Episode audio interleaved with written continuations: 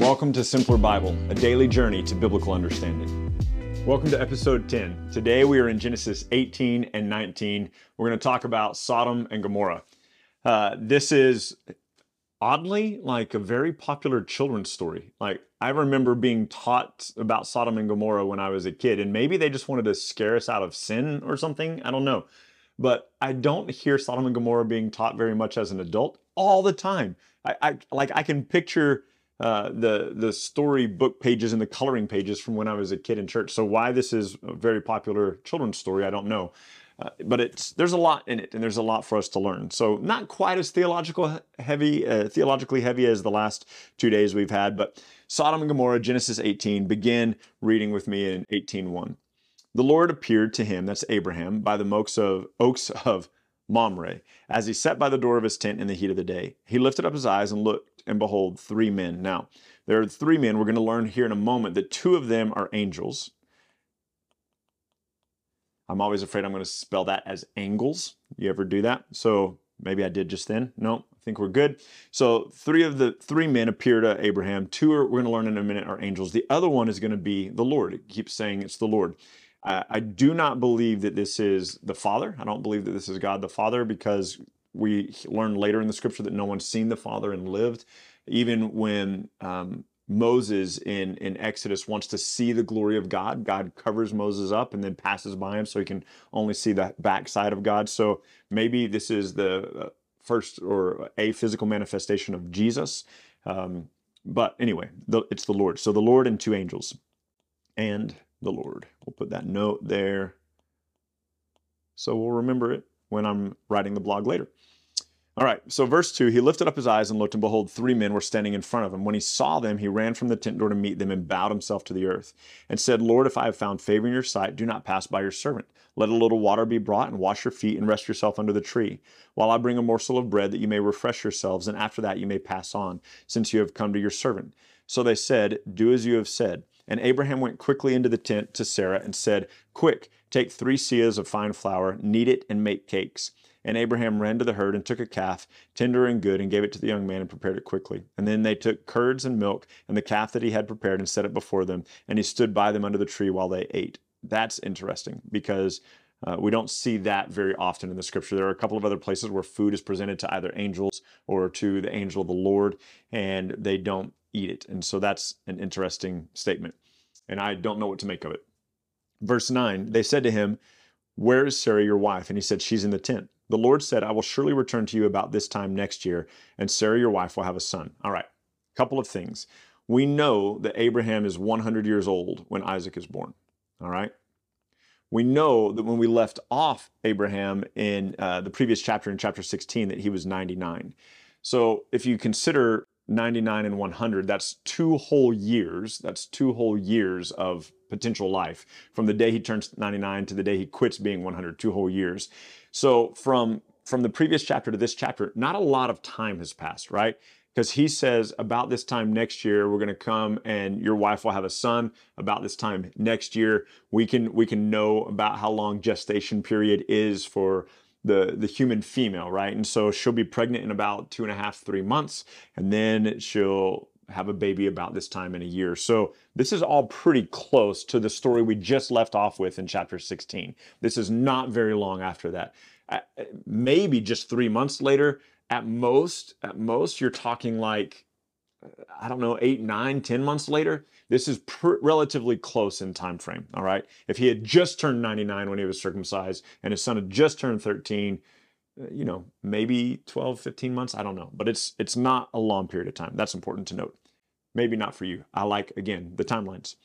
So Verse 10 The Lord said, I will return to you about this time next year, and Sarah, your wife, will have a son.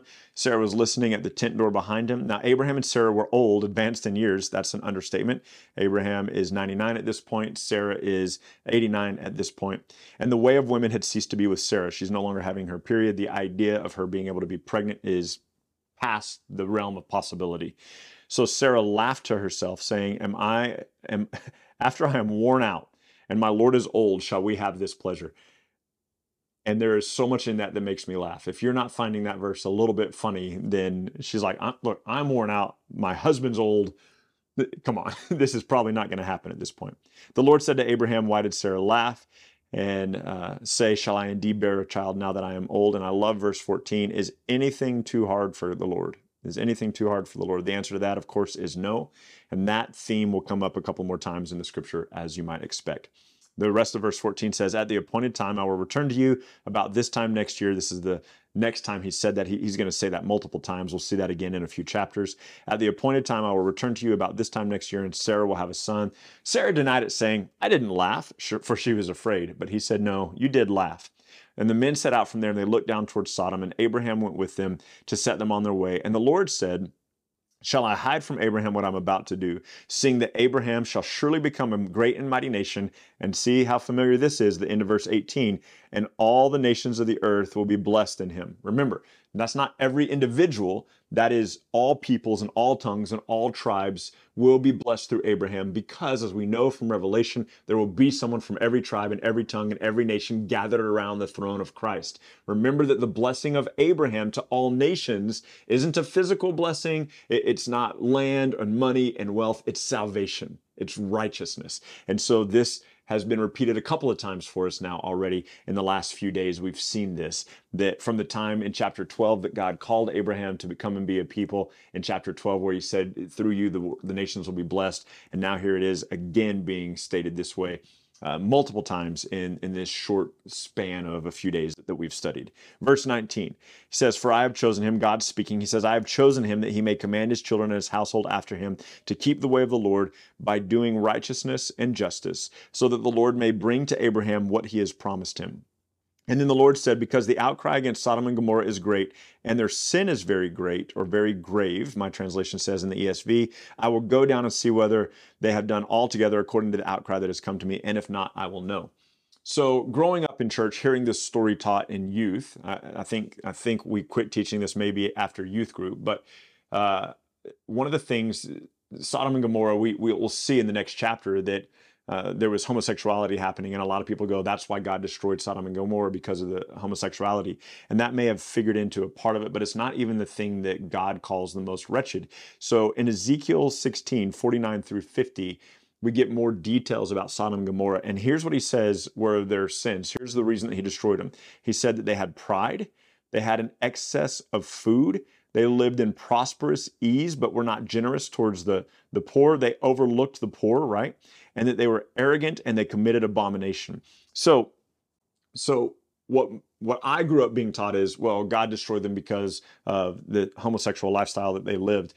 That's that's last in a long list of things. There are other things here that God was destroying them for pride, excess, excess food, prosperous ease, overlooking the poor. They were arrogant in their heart. And so th- this is the nature of Sodom and Gomorrah. They are exceedingly wicked cities, as we saw in Genesis 13 13. Verse 22.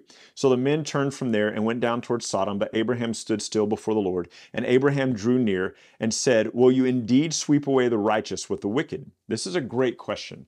Will God destroy the righteous along with the wicked? The answer is no, he will not do that. God is very, very uh, just, he's good, he's righteous, he's fair, and he will not destroy the righteous with the wicked. When you get these charlatan type preachers who get on TV after, you know, like Hurricane Katrina, and they say this is God's judgment, all you got to do is ask, did any believers die? If anyone of faith died, right? If anyone of faith suffered, this is not God's judgment. Look, we live in a sinful, fallen world. We live in a broken world. We live in a sinful world. We live in a world that is, according to Romans 8, groaning for the return of Christ. And so, are there natural disasters? Are there things that happen? Is, does sickness happen? Yes, but let me point out a couple of things, and we'll get to these eventually again in the course of the year. I'll remind you of this. But in Exodus, for example, when Moses is speaking to Pharaoh and saying, You need to let the people of God go, when God sends plague on the plagues on the Egyptians, he makes a distinction and he sends a plague on the Egyptians, but not on the Israelites. That's key, right? Or think about Matthew 13, where Jesus says, um, he, he, talks about the wheat and the tares. And he says that the wheat are the, the plants that were planted by God, and the weeds, the tares, were planted by the enemy, the devil. And the servants, the angels, say, Do you want us to go rip up the weeds and throw them in the fire? He goes, No, because in doing that, you might accidentally pull up some of the wheat as well. Let them both grow to the end of the age, and at the end of the age, I'll remove my wheat and then we'll burn the weeds. Or consider Romans chapter 11, where it says, I believe in verses like 22 through 23, but I didn't make a note of it for right now, so I'll put it in, in the blog notes.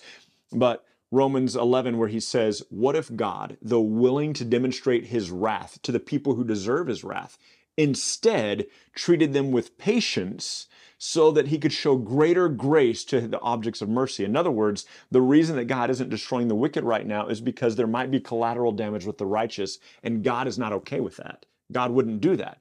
Are there natural disasters in our world? Yes. Is it God targeting the wicked? No, because God is showing grace to the righteous. We live in a sinful, fallen world. And so uh, Abraham says, Will you indeed sweep away the righteous or the wicked? The answer to that is, of course, no. And then Abraham's going to say, What if there are just 50 righteous there? Won't the judge of all the earth do what is just? What if there are 50 righteous there? You won't destroy Sodom for 50, will you? God goes, No, won't destroy it for 50. Abraham goes, Sorry, I'm asking this. What if there are 45 there? You wouldn't destroy it for 45, would you? God says, No. Abraham says, All right, hold on. What if there are only 40 there? You're going to destroy the whole city for 40 people? God goes, No, if there are 40 righteous there, I won't destroy it. And then Abraham asks the same question for 30, for 20, and for 10.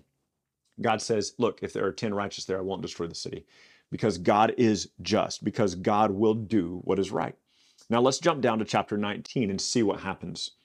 Chapter 19, verse 1 says, The two angels, so remember in chapter 18, there were three men. One's the Lord, and then now here we have the two angels. So, chapter 19, verse 1 The two angels came to Sodom in the evening when Lot was sitting in the gate of Sodom. When Lot saw them, he rose to meet them and bowed himself with his face to the earth. You'll remember from Genesis 13 that Lot moved and pitched his tent in the direction of Sodom, and now he's living in the city of Sodom. And in verse 2, it says, uh, Lot said, My lords, please turn aside to your servant's house, spend the night and wash your feet, that we may rise up early and go on your way. And they said, No, we'll spend the night in the town square. But he pressed them strongly, so they turned aside and entered his house, and he made them a feast and baked unleavened bread, and they ate. But this is interesting again, right? Here again, they're eating. But before they lay down, the men of the city, the men of Sodom, both young and old, all the people to the very last man surrounded the house, and they called to Lot, Where are the men who came to you? Bring them out to us that we may know them or have relations with them, that they might have sex with them. So Lot went out to the men at the entrance and shut the door after them, and said, I beg you, my brothers, do not act so wickedly. Behold, I have two daughters. This is not great for Lot. This does not bode, bode well for Lot. Behold, I have two daughters who have not known a man. Let me bring them out to you, and you can do to them whatever you please. Only do nothing to these men, for they have come under the protection, under the shelter of my roof. They say, Stand back. And they said, This fellow came as a sojourner, and he has become our judge. Look, there is not anything about uh, Genesis 19 that makes Lot look good. There's just not he just doesn't come off well. Eh, we're going to see at the end of the chapter here in just a few minutes that God remembered Abraham, so he removed Lot from from Sodom before he destroyed it. God's about to destroy it. But here's the other thing you need to note. I made note of it in, in the column here. I'll put it in the blog post. But 2 Peter 2, 7 through 8, three times in the space of two verses, the Bible tells us that Lot was a righteous man. And we see that the people of Sodom kind of feel that way about him too. They say, look, he came here as a stranger, and now he's trying to judge our behavior. He's condemning our behavior. So the men uh, are, are trying to get to Lot and break down the door. The angels reach out, pull Lot in, and then they strike the men with blindness. And so the Bible says the men were groping for the door all night long, trying to find the door all night long. They can't find it. And then the next morning, uh, they're going to flee the city. So it's Lot, his wife, and his two daughters. And as they're fleeing the city, Lot's wife looks back. They're supposed to flee to this little city for safety because God can't destroy the city until they're gone. Why? Because the whole conversation he had with Abraham the day before, I won't destroy the whole city if there's just 10 righteous in it. And what we see is there were a couple of righteous in it, and God removed the righteous before he destroyed the wicked. Keep that in mind. That's part of the story there. So he's removing Lot, this righteous man with his daughters. Lot's wife looks back, becomes a pillar of salt. I have no idea what that means, but it'll be mentioned in the book of Luke, and we'll pro- probably come back to that later. And then look at this. This is uh, verse 28 and 29 of chapter 19 it says and he that's that's abraham looked down towards sodom and gomorrah and towards all the land and he looked and behold the smoke of the land was going up like the smoke of a furnace. Pay attention to that language. It's the same language that's used throughout the bible to deal with all of god's enemies. We'll see it for the last place in revelation 19 when babylon the enemy the spiritual enemy of god is destroyed and all the people are rejoicing that the smoke of babylon is going up like a furnace. And and it so verse 29 says, So it was that God destroyed the cities of the valley. God remembered Abraham and sent Lot out of the midst of the overthrow of the overthrow when he overthrew the cities of which Lot had lived. Now, Sodom is wicked. Sodom is wicked, no doubt about it. But I want you to consider Matthew 10, 15 and Matthew 11, 20 through 24. And in both of these places, Jesus, talking to the Jews, says, listen, if, the, if, I, if I had done the signs that I'm doing right now in front of you, if I did them in, in front of Sodom, they would have repented, and you're not repenting. He goes, if, if they had heard me preach these things and show these miraculous signs, the people of Sodom would have repented from their sin and turned to faith in me. And he says, You're more wicked than Sodom because you don't believe in Christ. You don't believe in me. And then he says this to the Jews who don't believe in Christ. He goes, It will be m- more bearable on the day of judgment for the people of Sodom than for you. So, as bad as Sodom is, Sodom gets off easier than the people who deny Christ. So, take that pack that away. And uh, that will wrap us up for today. And I look forward to being with you again tomorrow. Thanks so much for joining us.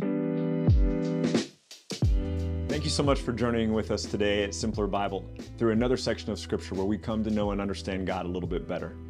Look, if you're brand new to Simpler Bible, we have all sorts of resources available for you go to our website, simplerbible.com, and there you can find these videos. You can find our podcast. You can find links to our social media, and you can even find a blog post with additional scriptures if you want to go into a little bit more study than we had time to cover in this podcast and video today. We hope that this tool will be exactly that for you a tool. Not something that replaces your daily walk with God, but something that enhances your daily walk with God and helps you to know and enjoy Him more. Thank you so much for being part of this, and we'll see you again tomorrow.